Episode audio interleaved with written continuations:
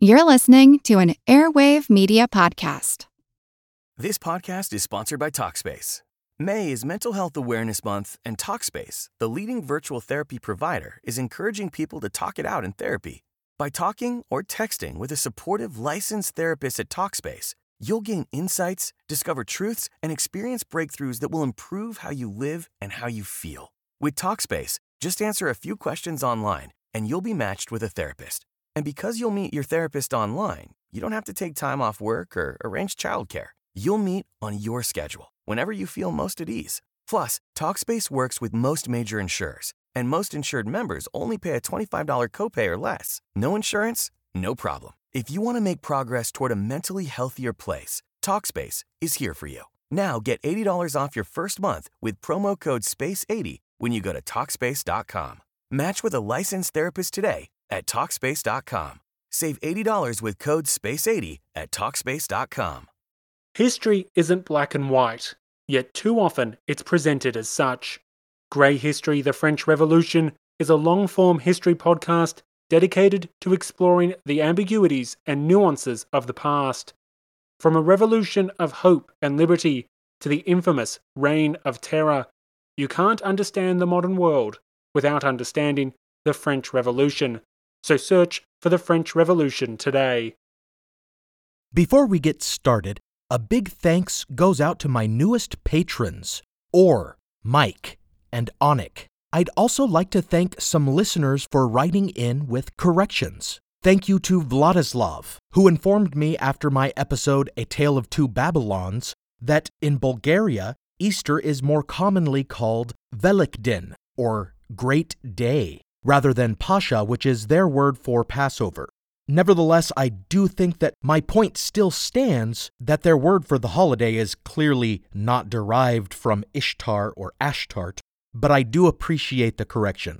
And I'd also like to thank Lydia, who loves paleontology, and let me know that I made an egregious error that will forever be evident even in the title of the last episode, The Great Dying, which is actually a nickname for the Permian Triassic extinction event which occurred long before the Cretaceous Paleogene extinction that I was discussing. But it's just such a good nickname. Why not let's apply it to all extinction events? And then I won't have to go back and re record the whole episode. Either way, thanks so much for these corrections. I do my best with the research, but I do appreciate if I make a big error for someone to let me know. On to the show.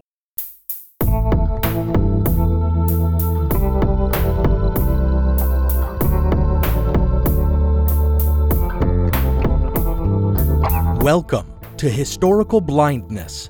I'm Nathaniel Lloyd, and I'll be your cryptozoologist today, following the winding coils of our subject throughout history. On the last episode, I discussed our knowledge of the Cretaceous Paleogene extinction event, which destroyed something like 75% of all life on the planet. Whether this was the result of widespread volcanic eruption or asteroid impacts or both, there is consensus based on the fossil record that most of Earth's life forms died off at the time. Everyone knows about the extinction of the dinosaurs, but there were many other species destroyed in that extinction event as well, from mammals to invertebrates, and even single celled creatures and plant life. But of course, we also know that some life survived the extinction event. If this were not the case, then we humans and other animals would not be around to proliferate and dominate the planet. So then, how do we know that some dinosaurs did not themselves survive the extinction event? Considering the myths and legends of antiquity and the Middle Ages, one might be tempted to see in tales of dragons proof that some great saurian monsters survived not just into further prehistoric eras, but even into historical eras. Their encounters with men recorded for posterity. For where did the notion of dragons originate, if not derived from those gargantuan reptiles? Some historians have suggested that ancient peoples must have discovered dinosaur fossils and thus extrapolated legends of dragons. Certainly, the concept of dragons colored our imagery of dinosaurs in the 19th century, Indeed, much of the early writing about the ichthyosaur and plesiosaur named them quote unquote sea dragons. And even the staunchest opponent of mythologizing the dinosaurs, the originator of scientific dinosaur taxonomy, Richard Owen, conceded to calling the pterodactyl a quote unquote dragon. This comparison may have even influenced our conception of dinosaur physiology, as only recently have we begun to question the portrait of giant, scaled beasts, believing them instead to have been feathered creatures. There is, however, no convincing evidence for the reverse notion that such fossils created our myths of dragons and other monstrous reptilian beasts. Another view holds that the notion of such monsters entered human culture simply because of encounters with known creatures, like large crocodiles and pythons. But this is also doubtful, for considering the great size attributed to them in legend, not to mention their other preternatural attributes, these would have to be inordinately exaggerated tales to establish such myths and legends. Is it not easier to believe, then, that some dinosaurian species could have survived the extinction event that destroyed others, and that perhaps they lived and procreated long enough to have encounters with mankind before going extinct in some later era? Certainly not, you'd say, or the fossil record would surely demonstrate their continued existence in later periods. A nearly unimpeachable argument, to be sure. But what if the evidentiary remains of these few surviving creatures have simply not been discovered yet? And could this be because they dwelt in the most remote places on Earth, the deepest and darkest of habitats, the ocean depths? If so, could it possibly be that some have survived even to this day? Thank you for listening to Leviathan, or The Great Sea Serpent, Part 1 here be dragons.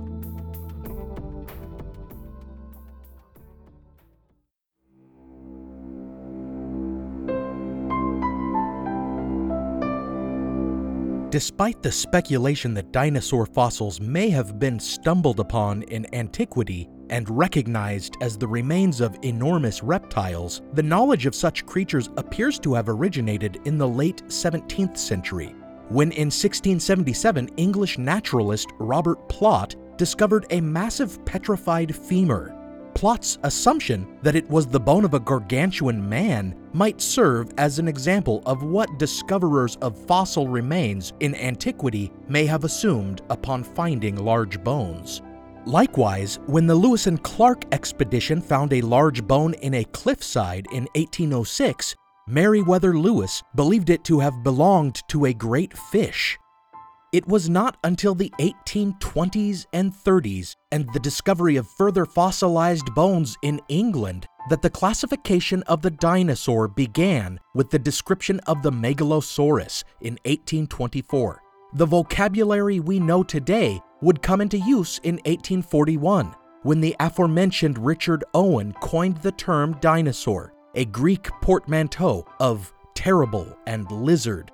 Still, however, the notion of dinosaurs did not take hold of the public imagination. It had much to overcome, not the least of which was the resistance of a religious establishment that had decided in the 17th century that the earth had been created in 4004 BC on October 23rd at 9 a.m. to be as precise as the archbishop on whose calculations they relied. Therefore, the entire notion of vast primordial ages, proven by the fossil record of extinct creatures, challenged their entire worldview. Another hurdle that early paleontologists faced was the very conception of dinosaurs. It was one thing to read about the bones and to hear the descriptions of the creatures, but another entirely to see them and conceive of them as they might have been in life. Richard Owen overcame this obstacle in 1854 when he opened a display of life size dinosaur statues at Crystal Palace in Sydenham, London. He called it the quote, first public revivifying of the dinosaur, end quote. And the display may be responsible for Western culture's obsession with dinosaurs ever since. But of course, as previously indicated, even the scientifically minded Owen resorted to evoking the image of ancient dragons at Crystal Palace in order to help the viewing public to conceive of the creatures as he conceived of them.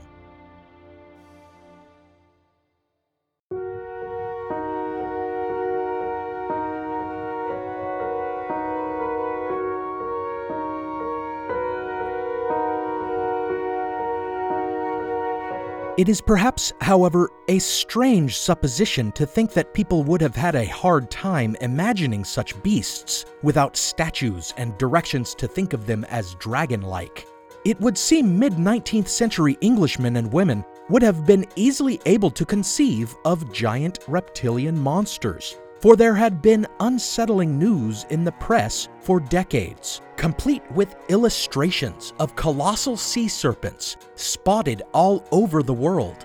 Visitors to Owen's exhibition surely had heard of the so called Great Sea Serpent, a fantastical hypothesized marine creature that had come to worldwide attention over the course of a spate of sightings in New England in 1817 and had been witnessed in various parts of the world's oceans ever since. From the coasts of Norway to the waters of Nova Scotia and all the way down to the South Atlantic Ocean, where in 1848 the crew of the HMS Daedalus experienced one of the most publicized and compelling encounters with an unidentified sea creature that has ever been recorded. The irony is that the father of the dinosaurs, Richard Owen, had taken umbrage at the attention these sightings had drawn, especially that of the Daedalus. For he saw the public's fascination with them and the credulous acceptance of them as unscientific. He had dedicated his life to the painstaking study of the fossil record and anatomical science, and here were some squinting sailors and hucksters come round to tell the world that one of the principal tenets of paleontology, that the monstrous primordial creatures he studied had all gone extinct, was false. To Owen, this represented a backsliding into pre Enlightenment superstition, when rather than simply marking unknown areas of maps as terra incognita, cartographers would write Hic sunt dracones, or Here Be Dragons, and would populate the blank spaces of their maps with fanciful illustrations of monsters, and scholars would compile lists of preposterous phenomena, as in Conrad Lycosthenes' 1557 Prodigium ac Ostentorum Chronicon, or Chronicles of Prodigies and Portents, which featured more than a thousand woodcuts of strange spectacles, including numerous sea monsters. Indeed, Richard Owen's vocal criticism of the validity of sea serpent sightings and the credibility of their witnesses had earned him the nickname, quote, the sea serpent killer, end quote. Thus, it is exceedingly ironic that even he would have recourse to comparing the dinosaurs to dragons in his strictly scientific exhibition.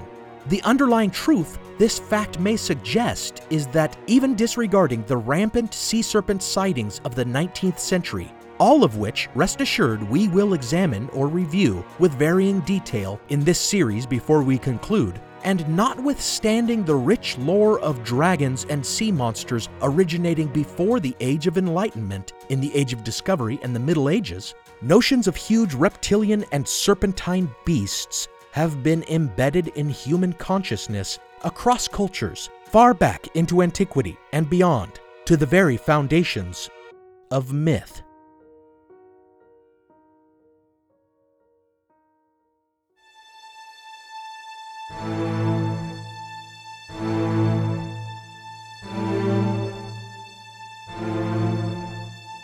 Even in the furthest reaches of human civilization, we have traditions of gods or great heroes who did battle with serpentine monsters associated with the ocean.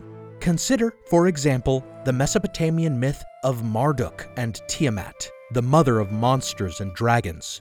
The hero god Marduk faced her on the battlefield, loosing an arrow into her open jaws and splitting her heart in two.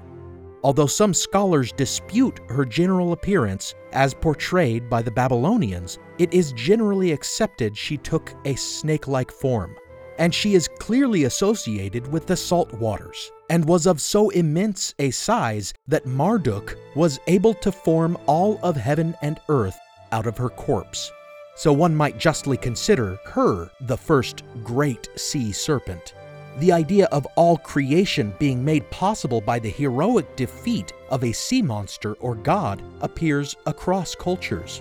Canaanites held that Baal defeated Yam to create the world, and likewise Yahweh, God of the Israelites, struggled against a sea monster or monsters at the time of creation. In various places in the Bible, we find reference to Rahab, the quote unquote boisterous sea serpent, Tannim, variously translated as sea monster or dragon, and of course, Leviathan, the quote unquote twisting serpent of Isaiah, the Psalms, and Job.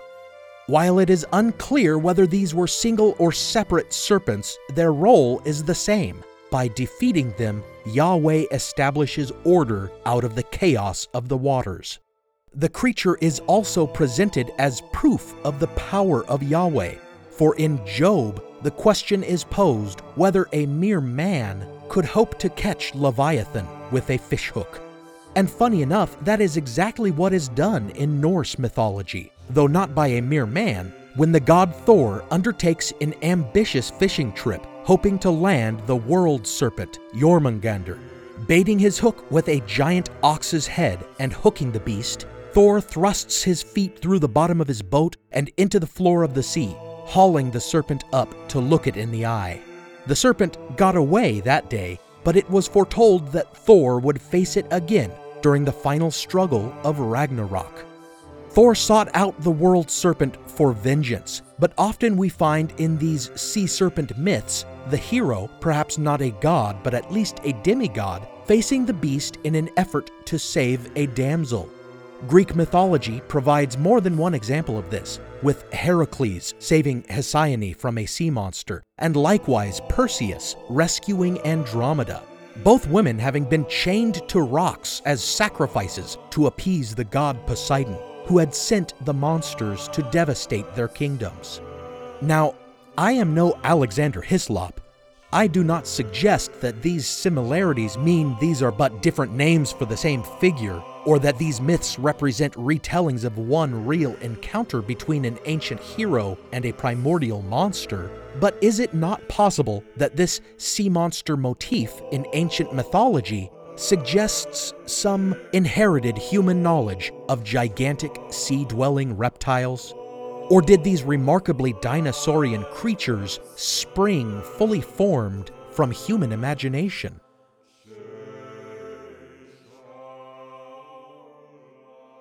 Now for a brief intermission.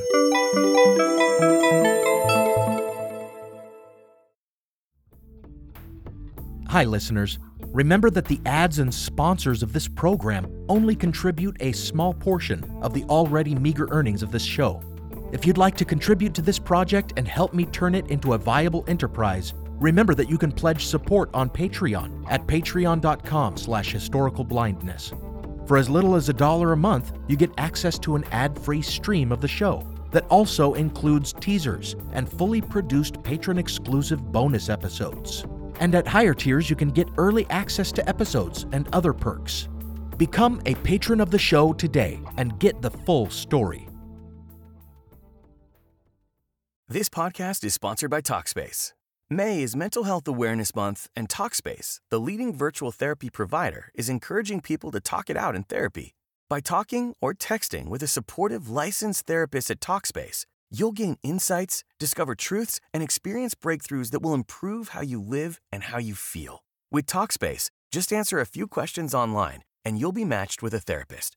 And because you'll meet your therapist online, you don't have to take time off work or arrange childcare. You'll meet on your schedule whenever you feel most at ease. Plus, Talkspace works with most major insurers, and most insured members only pay a $25 copay or less. No insurance? No problem. If you want to make progress toward a mentally healthier place, Talkspace is here for you. Now get $80 off your first month with promo code SPACE80 when you go to Talkspace.com.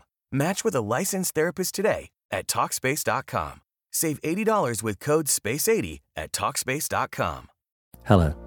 I'm Peter Laws, the host of the hit podcast Frightful, which offers very scary true stories. But as I research that show, I keep finding other true tales that aren't so terrifying and yet are fascinating and often deeply moving. That's why I launched a second podcast called Our Curious Past, telling forgotten incidents from history told in immersive audio with music, sound effects, and on location recording. For example, you can join me on location in an underground nuclear bunker in England as I learned how Britain prepared for the potential of war in the 1980s. I loved recording on location in Transylvania to uncover the history of this beautiful and spooky land beyond the forest. And I was particularly touched by the big response to my episode on the Nazi massacre of Oradour-sur-Glane, an entire French village that was invaded by the Nazis in 1944. To be honest, it was sometimes hard to narrate that without breaking into tears. So why not join me, Peter Laws, by searching Our Curious Past in podcast apps? Because you know, sometimes it's the unique moments from another person's yesterday that helps us understand ourselves today.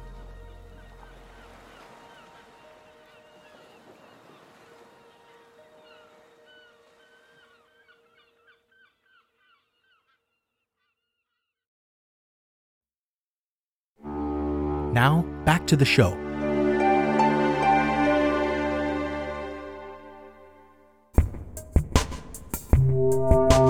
Is interesting that the customary explanations relied on to dismiss later sea serpent encounters, usually that they were actually encounters with creatures that we can easily identify today, are also used to explain away old myths such as these. For example, the Leviathan of Job is simply a crocodile, some claim, even though descriptions have it breathing fire or rearing seven heads, or it was just a whale. This one, of course, is a perennial favorite, as the sheer size of whales and the fact that only part of them could be glimpsed in the water surely could have meant they were the source of some supposed sea monster sightings. Leviathan is also sometimes conflated with the creature that swallowed Jonah in the Bible. And this creature has clearly been assumed to have been a whale, although the Hebrews called it rather vaguely a quote unquote big sea creature.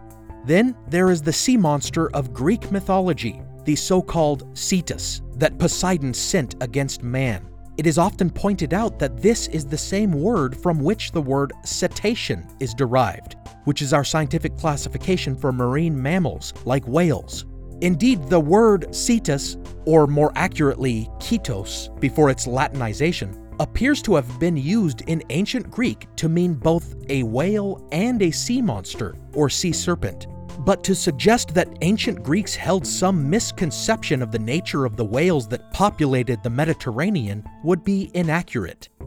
Among other sea creatures, whales in particular presented themselves for easy anatomical study, for they beached themselves and died, or expanded with methane when dying at sea and floated to shore to continue decomposing. The bones of whales have been recovered as ancient Greek artifacts used to make objects like tables. And Greek and Roman philosophers and naturalists like Aristotle and Pliny make their knowledge of whales clear.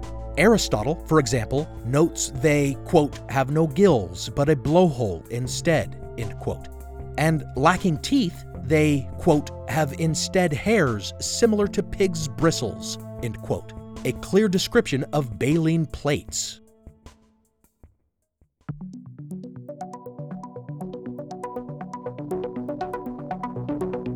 Rather than convince us that the Cetus of legend was not a whale, perhaps their knowledge of whales might cement the notion that the word was always only used to refer to whales.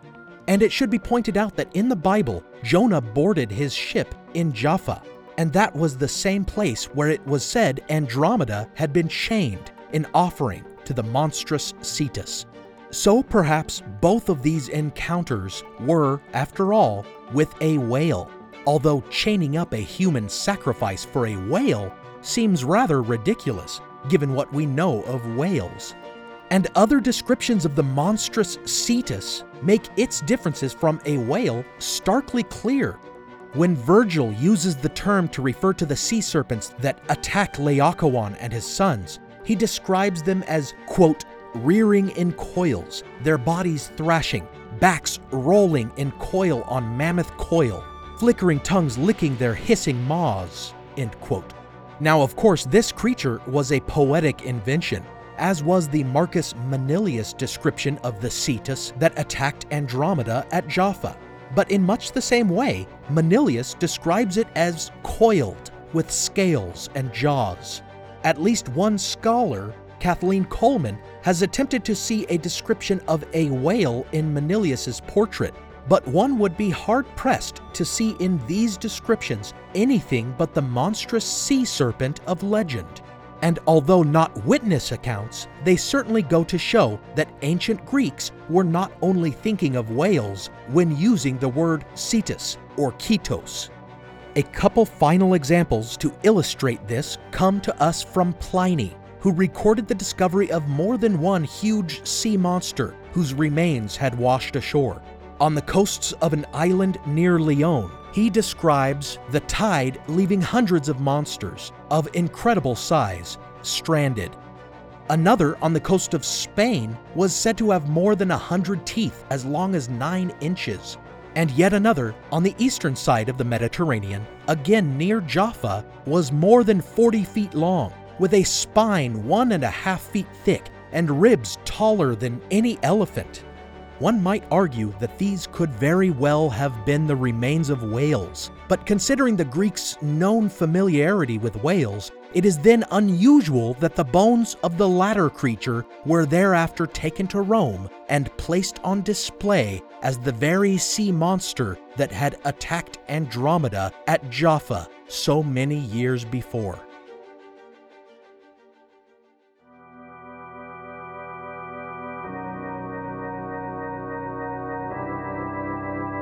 With the discovery of physical remains, one sees that antiquity offers more than just poetic renderings of mythical sea creatures. And beyond reports of remains, which one could argue might be misidentified, there are records of eyewitness encounters with monsters that dwell in the deep. One incident, recorded by Orosius, but likely derived from a lost history by Livy, occurred in the Bagradas, a river near Carthage in northern Africa that spills directly into the Mediterranean Sea. A Roman commander had his troops in camp beside the river, and when they went to fetch water, a huge reptile, some 120 feet long, poisoned and devoured numerous men, and the soldiers' javelins glanced harmlessly off of its thick scales. The report goes into singular detail indicating that the creature had no feet and describing its motion as that of a serpent or snake, quote, by a sinuous movement, extending its sides first right and then left, end quote. Eventually, the Roman soldiers defeated the serpent by flinging a boulder on it with a ballista, and its viscera were said to poison the water. They carried the creature's skin and jaws back with them to Rome for all to wonder at. Aristotle indirectly corroborates this incident on the Bagradas River when he describes massive serpents overturning fleets of boats in the sea off the North African coast. Meanwhile, Pliny the Elder mentions large snakes swimming in the Red Sea, and Livy describes massive snakes leaping out of the water in the seas south of Rome. Now, all of these encounters might be explained by suggesting they were exaggerated accounts of encounters with prosaic beasts. The leaping snakes seen from Rome may have actually been the backs of dolphins, and others may have been genuine sea snakes of large size. The Bagradas beast, often supposed to be a crocodile, does not seem as easily explained away, though, for its sinuous serpentine movements would not suggest those of a crocodile.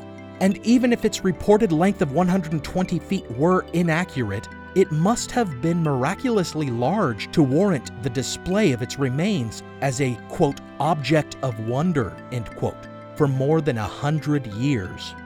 Nor was the Bagradas beast alone in its mythic proportions. Around 75 BCE, Posidonius described the corpse of a sea monster a hundred feet long and its jaws seven feet wide. Describing the same creature, Strabo noted that its jaws were large enough when gaping for a man on horseback to enter it. that each of its scales was four feet long, the size of a shield, and men mounted on horseback on either side of it could not see each other. These descriptions were not of bones, but of fresh creatures with the scales of their flesh intact. And so, considering the knowledge of whales that we know ancient mariners and coastal dwellers had, it seems unlikely they would have mistaken a beached whale for a scaled monster. And we have reports of similarly massive sea creatures when they were still alive, as when Aelian shares the reports of mariners who have seen the so called scolopendra, a creature that was supposed to be able to lift its head above the water as it swam, the entirety of its body visible on the surface, with what appeared to be thousands of tiny feet or flippers propelling it like oars protruding from a galley. We have reports of the remains of these scolopendra from Theodoridas and Antipater. To explain them, scholars have suggested again they were merely whales, and the feet must have simply been an illusion created by ripples, or perhaps suckerfish, attached all in a row to the whale's side and I suppose attached in this way also to every whale mistaken for a scolopendra by experienced sailors who had likely seen whales before. Another theory goes that the scolopendra may have not been a whale at all, but rather a giant squid, a creature whose own existence was for so long doubted and its sightings explained away.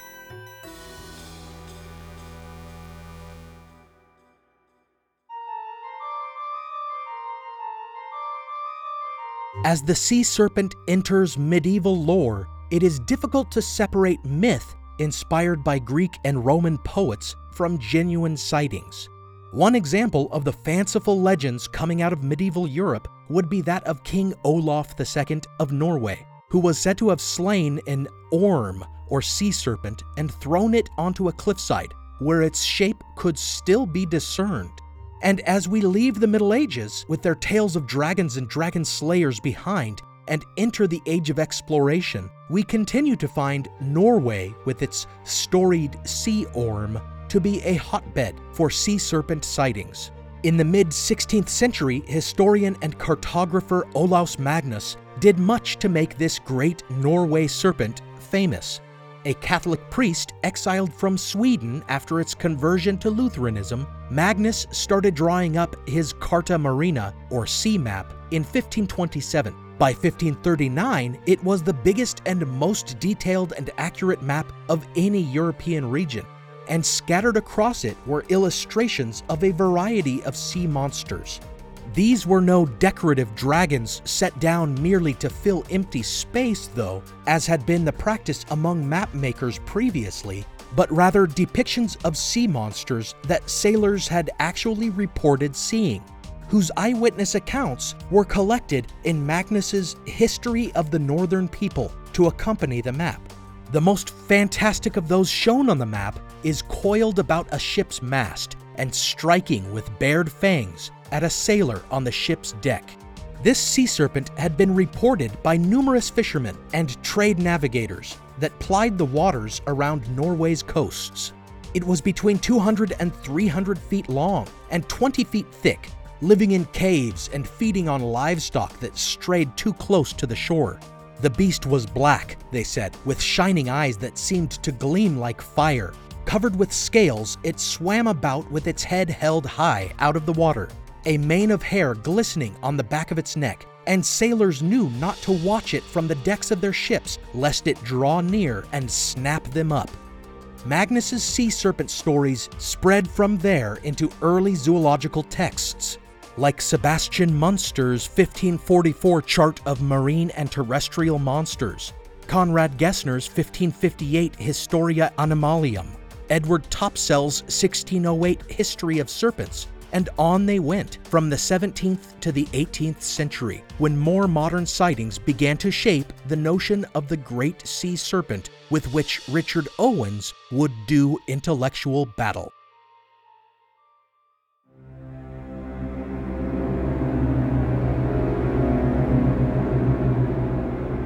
Perhaps the first of these modern sightings, again in Norway, was that of missionary Hans Egede in 1734, who saw a monster emerge from the water, raising its head, quote, as high as the masthead, end quote. Its body, he said, was as big as the ship that carried him, and it, quote, spouted like a whalefish, end quote, before falling backward and raising its tail. Now, to the modern reader, it is easy to dismiss this as a breaching whale despite the fact that Egede's own words indicate some familiarity with whales. But Egede also described its skin as, quote, rugged and uneven, end quote, and, quote, covered in shell work, end quote. This scale like quality to the skin might be explained away with the presence of excessive barnacles on the whale. But this would not be the only sighting in Norwegian waters in those years for a Captain Lawrence de Ferry would report seeing another serpent, or quote unquote sea snake as he called it, near Bergen in 1746. And he and his fellow sailors would describe it under oath in a deposition. The creature passed them, and they brought the ship about to draw nearer to it, firing a gun at it until it disappeared into the bloody water. This serpent, they said, held its very horse like head with its long white mane two feet above the water, and behind its neck they spied as many as eight coils of its thick body, with about a fathom or six feet between each, making it at least 50 feet long.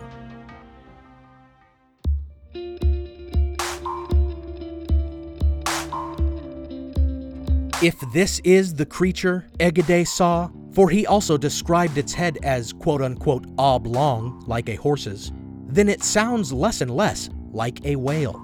As sightings like these were spread in those years in works like Bishop Eric Pontoppidan's 1753 Natural History of Norway or John Johnston's 1767 Natural History of Fishes, they were sometimes treated as genuine and sometimes relayed with skepticism and the scholarly practice of suggesting that the sailors had just seen some other readily identifiable animal began, despite the fact that often sailors were far more likely to have seen firsthand and be able to discern such creatures than the writers who doubted their faculties. Their sea serpent sightings were blamed in the 19th century on not only whales and squids, but on sharks, seals, sea lions, porpoises, eels, oarfish, and simple logs and seaweed. But while this scientific skepticism became almost zealous, an atmosphere that Richard Owens, father of the dinosaur, would do much to establish and perpetuate, the seemingly credible sightings of sea serpents seemed to multiply, almost as if to spite their doubts. Join me next time for part two of Leviathan the great sea serpent, as we enter the chaos waters of sea monster sightings in the modern era and try to come to some conclusion as to the believability of all these big fish stories.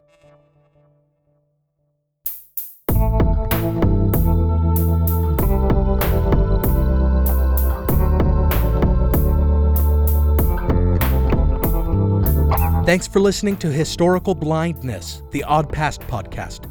I want to thank my sharp eyed partner patrons Marina, Joe, Michael, Jacob, Robert, Diane, and David.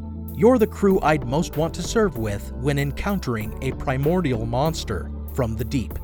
Some music on this episode was provided by film composer Alex Kish. Check out his work at alexkishmusic.com. Additional music by Creepy Pizza whose work can be found on most music streaming platforms. While you're online, visit the blog at historicalblindness.com to see images and find links to further reading and citations for academic sources. You can also find book recommendations for almost every episode topic on the Books tab, as well as a link to my own book, Manuscript Found, a historical novel about the rise of the anti Masonic political party and the composition of the Book of Mormon. If you liked the episode or were a fan of the show, give it a rating and review wherever you can, especially iTunes, and follow on Twitter, Facebook, and Instagram. Until next time, when they ask if you're certain of what you saw, make sure to tell them that you've seen whales before, and this was no whale.